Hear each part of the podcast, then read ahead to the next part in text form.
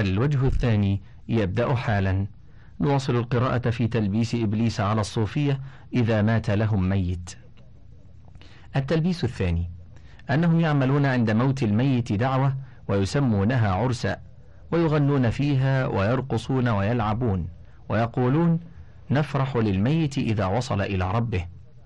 والتلبيس في هذا عليهم من ثلاثة أوجه: أحدها أن المسنون أن يتخذ لأهل الميت طعام لاشتغالهم بالمصيبة عن إعداد الطعام لأنفسهم، وليس من السنة أن يتخذه أهل الميت ويطعمونه غيرهم.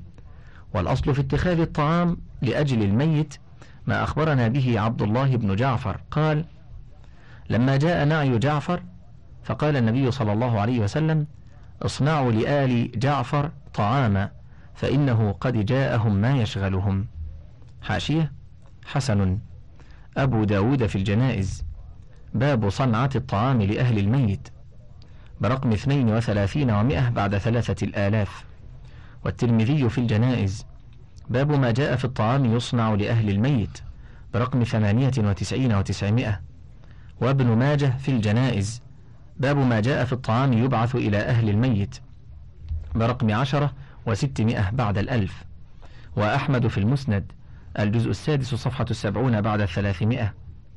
والحاكم في المستدرك، الجزء 1 صفحة 72 بعد 300. صحيح الجامع برقم 15 بعد 1000. انتهت الحاشية. قال الترمذي: هذا حديث حسن صحيح. والثاني أنهم يفرحون للميت ويقولون وصل إلى ربه، ولا وجه للفرح لأن لا نتيقن أنه غفر له، وما يؤمننا أن نفرح له وهو في المعذبين. وقد قال عمر بن زر لما مات ابنه: لقد شغلني الحزن لك عن الحزن عليك. وعن أم العلاء قالت: لما مات عثمان بن مضعون دخل علينا رسول الله صلى الله عليه وسلم فقلت: رحمة الله عليك أبا السائب، فشهادتي عليك لقد أكرمك الله. فقال النبي صلى الله عليه وسلم: وما يدريك أن الله أكرمه. حاشية: صحيح، البخاري في الجنائز، باب الدخول على الميت بعد الموت، الجزء 3 صفحة 36 و30 و100 و37 و100، وفي مواضع أخرى متعددة. انتهت الحاشية. والثالث أنهم يرقصون ويلعبون في تلك الدعوة، فيخرجون بهذا عن الطباع السليمة التي يؤثر عندها الفراق. ثم إن كان ميتهم قد غفر له فما الرقص واللعب بشكرهم، وإن كان معذبا فأين أثر الحزن؟ ذكر تلبيس إبليس على الصوفية في ترك التشاغل بالعلم. قال المصنف رحمه الله: اعلم أن أول تلبيس إبليس على الناس صدهم عن العلم، لأن العلم نور، فإذا أطفأ مصابيحهم خبطهم في الظلم كيف شاء. وقد دخل على الصوفية في هذا الفن من أبواب: أحدها أنه منع جمهورهم من العلم أصلا، وأراهم أنه يحتاج إلى تعب وكلف، فحسن عندهم الراحة، فلبسوا المراقع وجلسوا على بساط البطالة. عن ابن صائد قال: سمعت الشافعي رضي الله عنه يقول: أسس التصوف على الكسل. وبيان ما قاله الشافعي أن مقصود النفس إما الولايات، وإما استجلاب الدنيا بالعلوم، وأما استجلاب الدنيا بالعلوم يطول ويتعب البدن، وهل يحصل المقصود أو لا يحصل؟ والصوفية قد تعجلوا الولايات، فإنهم يرون بعين الزهد، واستجلاب الدنيا فإنها إليهم سريعة. وعن أبي حفص ابن شاهين قال: ومن الصوفية من ذم العلماء، ورأى أن الاشتغال بالعلم بطالة، وقالوا: إن علومنا بلا واسطة، وإنما رأوا بعد الطريق في طلب العلم، فقصروا الثياب ورقعوا الجباب وحملوا الركاء وأظهروا الزهد. حاشية: مفردها ركوة وقد سبقت. انتهى. والثاني أنه قنع قوم منهم باليسير منه، ففاتهم الفضل الكثير في كثرته، فاقتنعوا بأطراف الأحاديث وأوهمهم أن علو الإسناد والجلوس للحديث كله رياسة ودنيا، وأن للنفس في ذلك لذة. وكشف هذا التبليس أنه ما من مقام عال إلا وله فضيلة وفيه مخاطرة، فإن الإمارة والقضاء والفتوى كله مخاطرة وللنفس فيه لذة، ولكن الفضيلة العظيمة كالشوك في جوار الورد، فينبغي أن تطلب الفضائل وتتقي ما في ضمنها من الآفات. فأما ما في الطبع من حب الرياسة فإنما وضع لتجتلب هذه الفضيلة، كما وضع حب النكاح ليحصل الولد. وبالعلم يتقوم قصد العالم، كما قال يزيد ابن هارون: طلبنا العلم لغير الله فأبى إلا أن يكون لله. ومعناه أنه دلنا على الإخلاص، ومن طالب نفسه بقطع ما في طبعه لم يمكنه. والثالث أنه أوهم قوما منهم أن المقصود العمل، وما فهموا أن التشاغل بالعلم من أوفى الأعمال. ثم إن العالم وإن قصر سير عمله فإنه على الجادة، والعابد بغير علم على غير الطريق. والرابع أنه أرى خلقا كثيرا منهم أن العالم ما اكتسب من البواطن، حتى إن أحدهم يتخيل له وسوسة فيقول: حدثني قلبي عن ربي. وكان الشبلي يقول: إذا طالبوني بعلم الورق برزت عليهم بعلم الخرق. وقد سموا علم الشريعة علم الظاهر، وسموا هوادث النفوس العلم الباطن، واحتجوا له بما روي عن علي بن أبي طالب كرم الله وجهه عن النبي صلى الله عليه وسلم أنه قال: علم الباطن سر من سر الله عز وجل، وحكم من أحكام الله تعالى، يقذفه الله عز وجل في قلوب من يشاء من أوليائه. حاشية موضوع. السيوطي في الجامع الصغير، وعزاه للديلمي في مسند الفردوس، الجزء الثاني، الصفحة 65.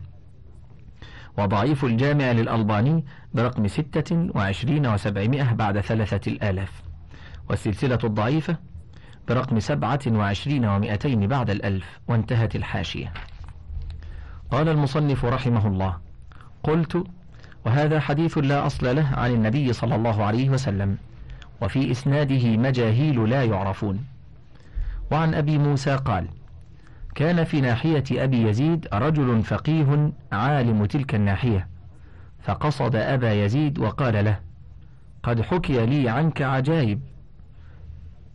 فقال له أبو يزيد: وما لم تسمع من عجائبي أكثر. فقال له: علمك هذا يا أبا يزيد عمن ومن أين وممن؟ فقال أبو يزيد: علمي من عطاء الله تعالى، ومن حيث قال صلى الله عليه وسلم: من عمل بما يعلم ورثه الله علم ما لم يعلم. حاشية ضعيف موضوع، أبو نعيم في الحلية، الجزء العاشر، الصفحة 14 و15، والسلسلة الضعيفة برقم 22,400، انتهت الحاشية. ومن حيث قال صلى الله عليه وسلم: العلم علمان، علم ظاهر وهو حجة الله تعالى على خلقه، وعلم باطن وهو العلم النافع. حاشية ضعيف، السيوطي في الجامع الصغير بلفظ: العلم علمان، فعلم في القلب فذلك العلم النافع، وعلم على اللسان فذلك حجة الله على ابن آدم، الجزء الثاني، الصفحة 73. وضعيف الجامع للألباني برقم 82,800 بعد 3,000، انتهت الحاشية. وعلمك يا شيخ نقل من لسان عن لسان التعليم، وعلمي من الله إلهام من عنده. فقال له الشيخ: علم علمي عن الثقات عن رسول الله صلى الله عليه وسلم عن جبريل عن ربه عز وجل. فقال له أبو يزيد: يا شيخ، كان للنبي صلى الله عليه وسلم علم عن الله لم يطلع عليه جبريل ولا ميكائيل؟ قال: نعم، ولكن أريد أن يصح لي علمك الذي تقول هو من عند الله. قال نعم أبينه لك قدر ما يستقر في قلبك معرفته. ثم قال يا شيخ علمت أن الله تعالى كلم موسى تكليما وكلم محمدا صلى الله عليه وسلم ورآه كفاحا. حاشية يقال كافح فلانا لقيه مواجهة وكافحه كذلك انتهى. وأن علم الأنبياء وحي قال نعم.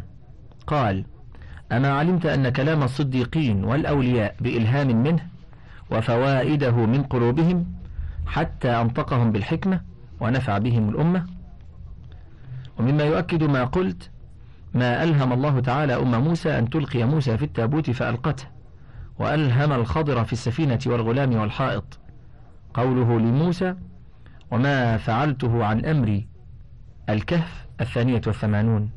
وكما قال أبو بكر لعائشة رضي الله عنهما إن ابنة خارجة حاملة ببنت. وألهم عمر رضي الله عنه فنادى يا سارية الجبل.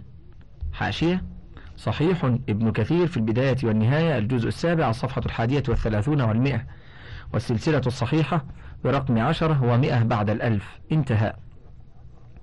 وعن إبراهيم سبتية قال حضرت مجلس أبي يزيد والناس يقولون فلان لقي فلانا وأخذ من علمه وكتب منه الكثير وفلان لقي فلانا، فقال أبو يزيد مساكين أخذوا علمهم ميتا عن ميت وأخذنا علمنا عن الحي الذي لا يموت. قال المصنف رحمه الله هذا الفقه في الحكاية الأولى من قلة العلم، إذ لو كان عالما لعلم أن الإلهام للشيء لا ينافي العلم ولا يتسع به عنه، ولا ينكر أن الله عز وجل يلهم الإنسان الشيء كما قال النبي صلى الله عليه وسلم إن في الأمم محدثين وإن يكن في أمتي فعمر.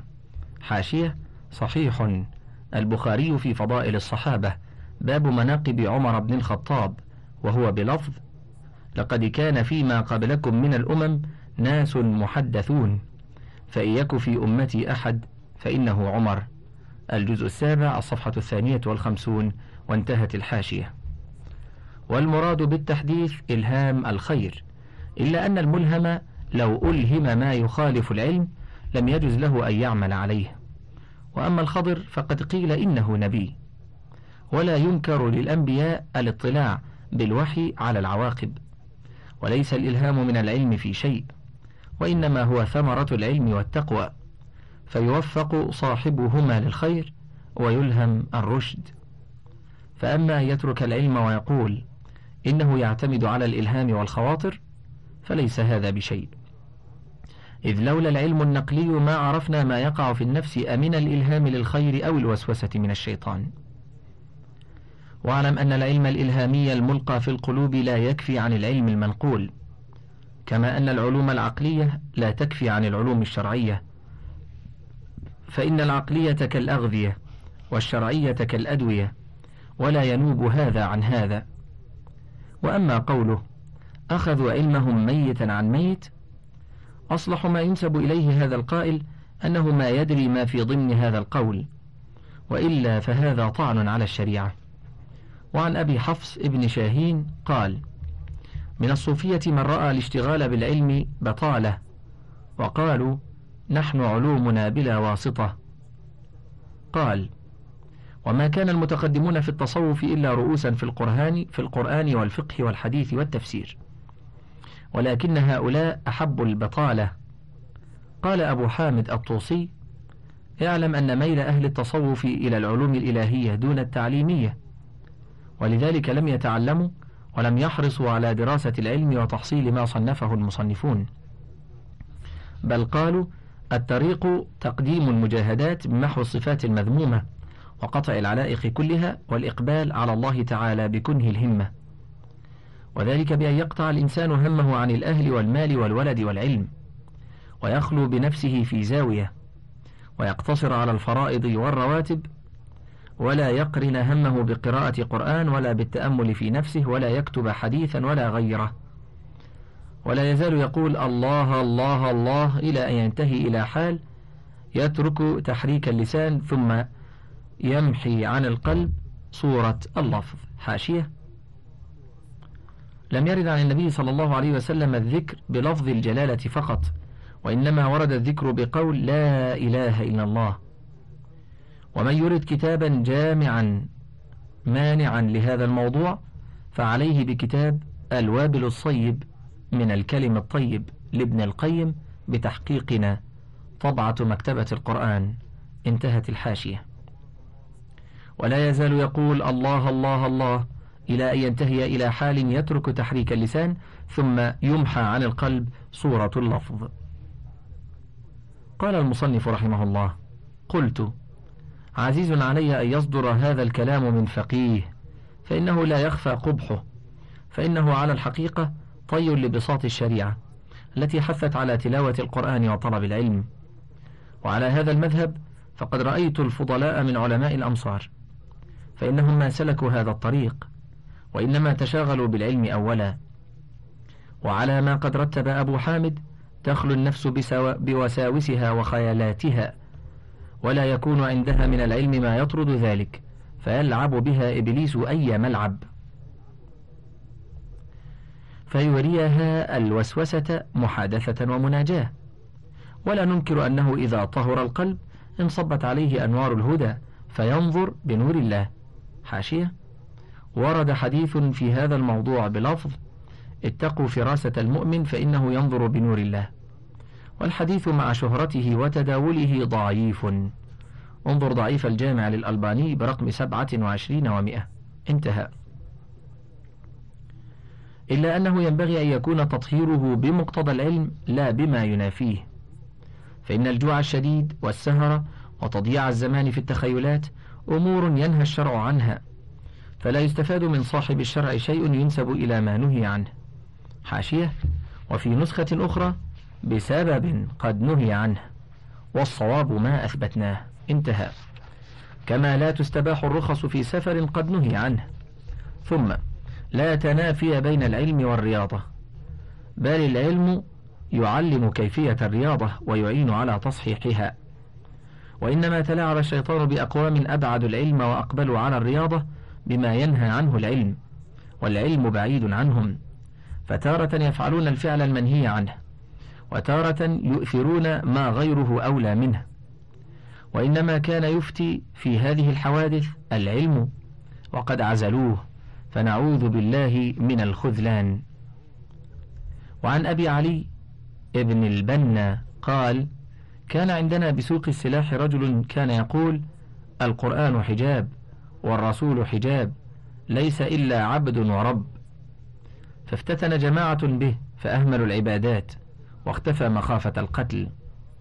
وعن بكر بن حنش عن ضرار بن عمرو قال: إن قوما تركوا العلم ومجالسة أهل العلم، واتخذوا محاريب، فصلوا وصاموا حتى يبس جلد أحدهم على عظمه، وخالفوا السنة فهلكوا. فوالله الذي لا إله غيره ما عمل عامل قط على جهل إلا كان ما يفسد أكثر مما يصلح. فصل.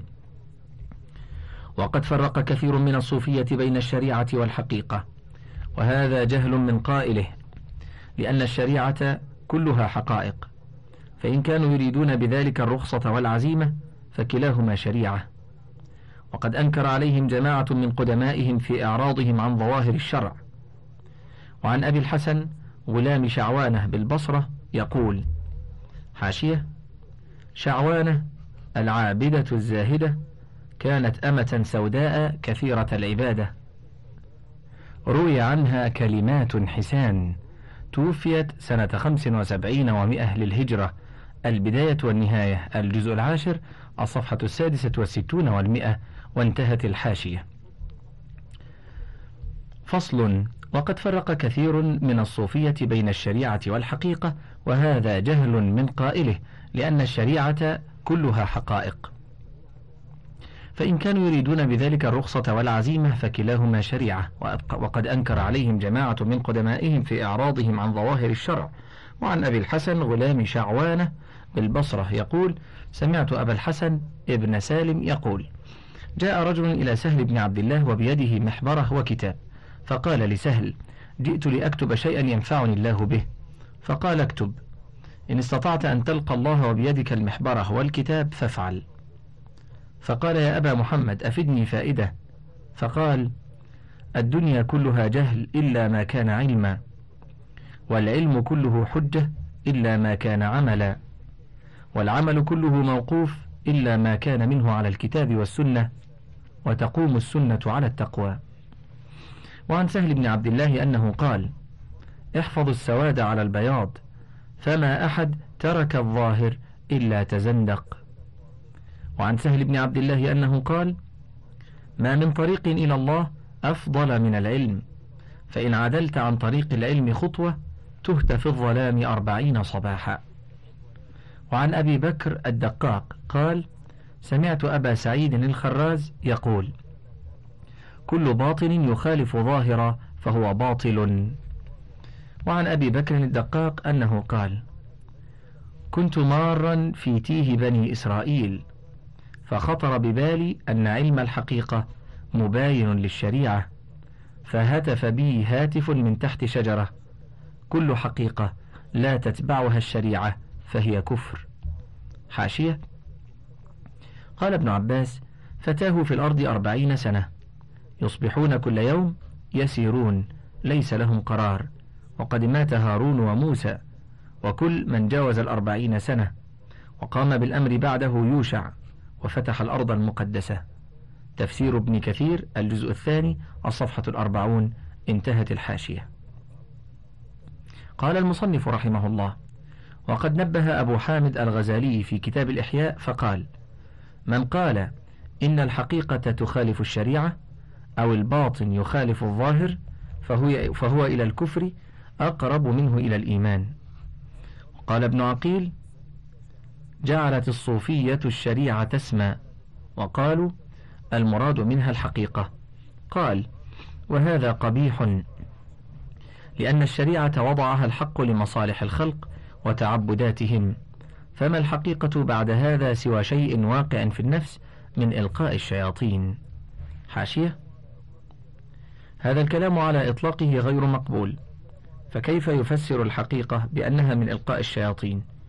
إننا نرى ما رآه الغزالي وقدماء الصوفية من أنه لا حقيقة من غير شريعة، فالشريعة هي أصل العمل وهي مناط العبادة والسلوك. انتهت الحاشية. عزيزي المستمع، هذا من كلام المحقق. وكل من رام الحقيقة في غير الشريعة فمغرور مخدوع. ذكر تلبيس إبليس على جماعة من القوم في دفنهم كتب العلم وإلقائها في الماء. قال المصنف رحمه الله قد كان جماعة منهم تشاغلوا بكتابة العلم، ثم لبس عليهم إبليس وقال ما المقصود إلا العمل، ودفنوا كتبهم. فقد روي أن أحمد بن أبي الحواري رمى كتبه في البحر وقال نعم الدليل كنت، والاشتغال بالدليل بعد الوصول محال.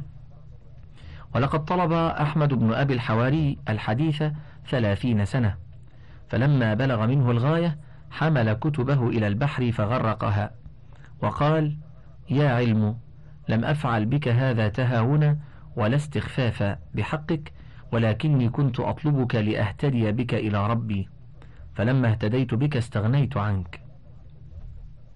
وعن أبي عبد الله محمد بن عبد الله الحافظ قال أحمد بن محمد بن إسماعيل أبو الحسين ابن الخلال كان حسن الفهم، له صبر على الحديث، وأنه كان يتصوف ويرمي بالحديث مدة ثم يرجع ويكتب.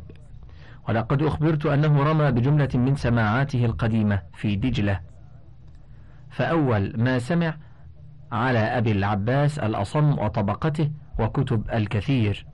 وعن أبي طاهر الجنايدي قال لقد كان موسى بن هارون يقرأ علينا، فإذا فرغ من الجزء رمى بأصله في دجلة ويقول قد أديته. حاشية. موسى بن هارون ابن عبد الله الحمال ثقة حافظ كبير بغدادي من صغار 11، مات سنة 94 و200. التقريب الجزء الثاني الصفحة 89 و200 انتهى. وعن جماعة من مشايخ الري قالوا ورث أبو عبد الله المقري عن أبيه 50,000 دينار سوى الضياع. حاشية: مفردها الضيعة وهي الأرض ذات الغلال. انتهى. والعقار: فخرج عن جميع ذلك وأنفقها على الفقراء. قال: فسألت أبا عبد الله عن ذلك فقال: أحرمت وأنا غلام حدث وخرجت إلى مكة على الوحدة. حاشية: أي دخل مكة منفردا. انتهى. حين لم يبق لي شيء أرجع إليه، وكان اجتهادي أن أزهد في الكتب، وما جمعت من العلم والحديث أشد علي من الخروج إلى مكة والتقطع في الأسفار والخروج عن ملكي. وعن الشبلي قال: أعرف من لم يدخل في هذا الشأن حتى أنفق جميع ملكه وغرق في هذه الدجلة 70 قمطرا مكتوبا بخطه. حاشية: القمطر ما تصان فيه الكتب، والجمع قماطر. انتهى. وحفظ وقرأ بكذا وكذا رواية يعني بذلك نفسه. قال المصنف رحمه الله: قد سبق القول بأن العلم نور، وأن إبليس يحسن للإنسان إطفاء النور ليتمكن منه في الظلمة، ولا ظلمة كظلمة الجهل. ولما خاف إبليس أن يعاود هؤلاء مطالعة الكتب، فربما استدلوا بذلك على مكايده، حسن لهم دفن الكتب وإتلافها، وهذا فعل قبيح محظور وجهل بالمقصود بالكتب. وبيان هذا أن أصل العلوم القرآن والسنة، فلما علم الشرع أن حفظهما يصعب، أمر بكتابة المصحف وكتابة الحديث. فأما القرآن فإن رسول الله صلى الله عليه وسلم كان إذا نزلت عليه آية دعا بالكاتب فأثبتها، وكانوا يكتبونها في العسب والحجارة وعظام الكتف. حاشية: العسب جريدة النخل المستقيمة بعد كشط خوصها. انتهت الحاشية. ثم جمع القرآن بعده في المصحف في أيام أبي بكر صونا عليه، ثم نسخ من ذلك على عهد عثمان بن عفان رضي الله عنه وبقية الصحابة، وكل ذلك لحفظ القرآن لئلا يشذ منه شيء. وأما السنة فإن النبي صلى الله عليه وسلم قصر الناس في بداية الإسلام على القرآن، وقال: لا تكتبوا عني سوى القرآن. حاشية: صحيح مسلم في الزهد، باب التثبت في الحديث وحكم كتابة العلم، برقم 72. انتهى. فلما كثرت الأحاديث ورأى قلة ضبطهم أذن لهم في الكتابة، فروي عن أبي هريرة رضي الله عنه أنه شكى إلى رسول الله صلى الله عليه وسلم قلة الحفظ، فقال: أبسط رداءك، فبسط رداءه، وحدثه النبي صلى الله عليه وسلم وقال: ضمه إليك. حاشية: صحيح البخاري في العلم، باب حفظ العلم، الجزء الأول، صفحة 59 بعد 200. انتهى. فقال أبو هريرة: فلم أنس بعد ذلك شيئا بما حدثنيه رسول الله صلى الله عليه وسلم. وفي رواية أنه قال: استعن على حفظك بيمينك، يعني بالكتابة. حاشية: ضعيف الترمذي في العلم، باب ما جاء في الرخصة فيه، برقم 66 و600 بعد 2000، ضعيف الجامع، برقم 13 بعد 900. انتهى. وروي عنه صلى الله عليه وسلم من طريق عبد الله بن عمرو أنه قال: قيد العلم، فقلت: يا رسول الله وما تقيده؟ قال: الكتابة. حاشية: صحيح الحاكم في المستدرك، الجزء الأول، صفحة 6 بعد 100، وصحيح الجامع، برقم 34 و400 بعد 4000. انتهى. وروي عنه أيضا عن طريق رافع بن خديج قال: قلنا يا رسول الله إنا نسمع منك أشياء أفنكتبها؟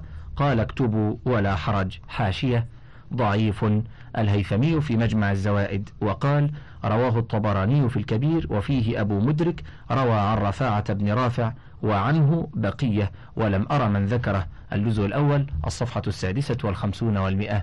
وانتهت الحاشية.